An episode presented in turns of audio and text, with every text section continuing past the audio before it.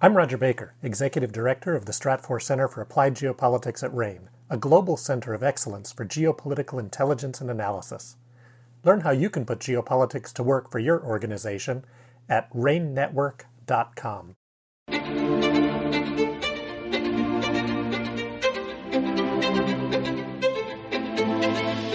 Welcome to RANE's Essential Geopolitics podcast. I'm your host, Emily Donahue. Just reminding you that this podcast is really essential listening for business executives, academics, even those in the security industry and beyond. So buckle up and sit back. We're taking off, and today we're going to get into the recent transition of Western military aid to Ukraine. Tanks, missiles, a new kind of support. Much has been made of this change, but how much will actually change? Here with some guidance is RANE's Eurasia analyst, Matthew Orr. Welcome, Matthew. Hey, Emily. It's great to be here. It is always great to have you. Western leaders reached an agreement, as you know, of course, authorizing deliveries of modern Western battle tanks to Ukraine. Can you give me some details about the agreement, specifics, and why it was so difficult to get the West to finally ink that deal? Yeah, I'll start with the first part. As far as you know, what it entails, it basically involves several countries agreeing to provide main battle tanks to Ukraine. This has been in the works for a long time, several months really. But the biggest obstruction was essentially German domestic politics. The major change that this would have undertaken for German defense kind of strategy and rhetoric, and it's really a historic change for them. Back in March and April, German officials had ruled this out. This was the kind of thing they said would have never happened, but now it's happening. The German chancellor attempted to put some limitations on this today in the German parliament. He told lawmakers that Germany would never send jets to Ukraine, modern aircraft.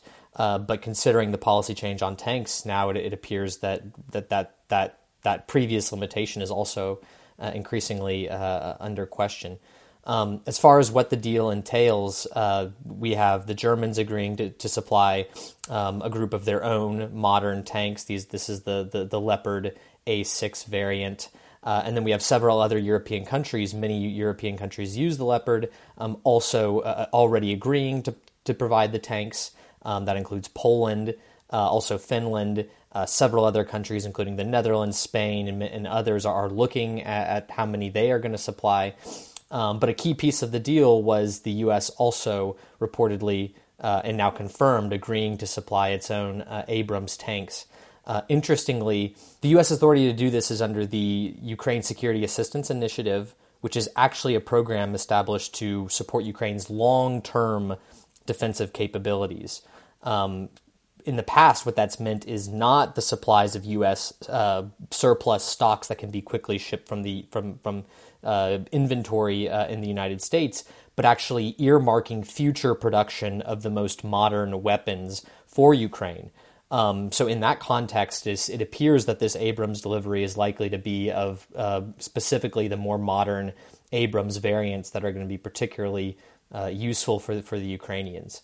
This is a pretty momentous decision that was a long time in the making. Before I ask you how much of a difference these fighting vehicles will make for Ukraine, I want to ask you about the perception that this decision by the West isn't really upping a proxy war between the West and Russia. Yeah, so first off, there's a whole academic debate about whether or not this is a proxy war. It's some people try to use that term because for certain reasons, right? It's taking place in a third country, and it's between the two countries that did engage in proxy wars during the Cold War era. But remember, this is fairly different because now we have a case where, right, one of the countries actually invaded another country and is annexing its territory. So that certainly kind of makes it of a pretty different nature. As far as the escalation risk, which I think the heart of your question is really getting at, I mean, it's clear that the Russian leadership is going to try to, it needs to dissuade any and all weapons deliveries to Ukraine from the West. That's what their strategy has been before the war started. It's what it's going to continue to be. But the Russians have actually continued to dig themselves a hole in this manner as they annex Ukrainian territory, allow what it claims to be Russia proper to be retaken, but then no significant escalation from Russia happens in response. So in that for that reason, I think that the Ukraine's Western supporters are rightly skeptical that Russia is going to escalate in a meaningful way. Is seriously considering expanding the war to their territory, to other countries. And the reason for that is that Russia has had multiple opportunities to do this in the past, and it hasn't done so because it probably wouldn't necessarily work out very well for them. So I'm skeptical that this is as escalatory of an action as maybe sometimes it's framed in the media. So then let's talk about what kind of difference these tanks will make for Ukraine's battle. Yeah, this is really the key question. And again, despite so much of the media attention is that this is getting, it's really unclear and pretty doubtful that this is going to have a truly significant, often the word thrown around is game-changing battlefield impact. I think it's quite doubtful to have a truly game-changing battlefield impact. Some of the reasons for that are that these tanks are going to be supplied only months from now. The Ukrainians still have to get trained on them. Then they have to make it to the front. And then these tanks have to certainly be supplied in much larger quantities than only about the 100-ish or so that are currently slated for that quick delivery of 3 to 4 months. And even then, Russia can take relatively understandable tactical measures on the ground to deal with these tanks, moving its anti-tank weaponry closer to the front lines in the areas where it expects Ukrainian attack, specifically southward towards the Crimea land corridor. And so I'm quite skeptical that 100 or so tanks is going to necessarily ensure the effectiveness or success of Ukrainian offensives this summer. So I think it's really important not to kind of overstate the significance of this. What I think people should really be kind of laser focused on when they're looking at how successful Ukrainians can be in any offensives that they conduct this year, it's definitely the how much ammunition for the longer range artillery and strike systems the Ukrainians are receiving, specifically the HIMARS ammunition and most notably now these the longer range ammunition for this system. Now there's talk that there's going to be these small diameter bombs, a longer range ammunition for these systems supplied that would allow the Ukrainians to start to strike Russian supply ammunition dumps farther behind the front line than they currently can, and that would have a more significant effect on actually creating the conditions where the Ukrainians are going to be capable of retaking that land bridge. Otherwise, we're going to be in a situation where the Russians know exactly where the Ukrainians want to attack, and they still have months and months to build fortifications and prepare for that attack. So that's why for all those reasons, I'm quite skeptical that these tanks are as significant as the attention would suggest they are. Now, you've mentioned this very clearly in our forecast that it doesn't look like either side will offer any concessions and the battle lines will become sort of dug in. My question to you is, would the supplying of these tanks be a slippery slope towards aircraft or some other item that actually could make a big difference?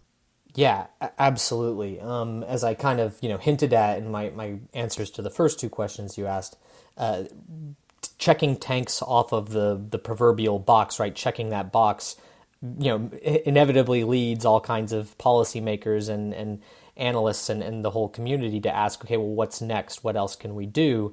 and that's when we can get to these other systems that are more likely to make a difference, or for similar reasons to the tanks, right? Are these kind of big ticket, kind of flashy items that will allow the West to say that they're supporting Ukraine, and in the long term, absolutely, Ukraine will need much more material to continue defending itself as this war appears likely to grind on and on. So yeah, I think that the conversation is inevitably going to shift to longer-range strike systems. That's what the Ukrainians really need to retake their territory. But in the longer term, yeah, they're gonna need additional tanks beyond this initial party that's been announced, and they're gonna need aircraft as well. They have their old Soviet aircraft, and I think that something to look out for is definitely if some of these MiG-29 jets that the Poles, the Slovaks had offered much earlier in the war, but those deliveries didn't go through. If eventually we see those jets, once we see Soviet jets supplied, it makes it more likely that Western jets could be supplied. Although I wouldn't get ahead of ourselves there. I think we're still, certainly a long time from that, several months at least. But yeah, I think it's going to be about more technologically advanced aircraft. The U.S. can be a major player in this space because another weapon system that's been talked a lot about are more advanced drones for Ukraine, specifically U.S. Gray Eagle drones that reporting suggests the U.S. Army has kind of offered, said, hey, we can do these, or the Air Force has offered, but so far... that the Pentagon has kind of shot that down. But Ukraine definitely needs more drones and more aircraft to strike Russian forces on the ground in a close air support role to support its offensives. Very quickly, does this change your forecast for what the war will look like in 2023? No, this doesn't. This was definitely something we expected for a long time coming. The fact of the matter is that a lot of the old Soviet-era tank stocks were drying up, right? I mean, these systems were getting modernized. A lot of them were all being sent to Ukraine.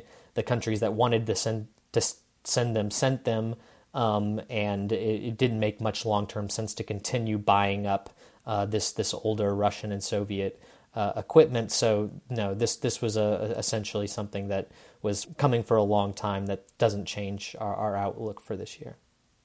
Well, thank you so much for setting us straight, Matt. Yeah, absolutely. Thank you so much. Matthew Orr is RANE's Eurasia analyst. You can hear and see him on all matter of news media channels, but you can also get direct intel updates from Matt and the RANE analysts. Try RANE Intelligence Briefs. Our intelligence briefs separate the signal from the noise and turn information, of which there's often too much, into actionable intelligence. Visit RANEnetwork.com to sign up. That's RANE network.com. I'm Emily Donahue. Thanks for listening.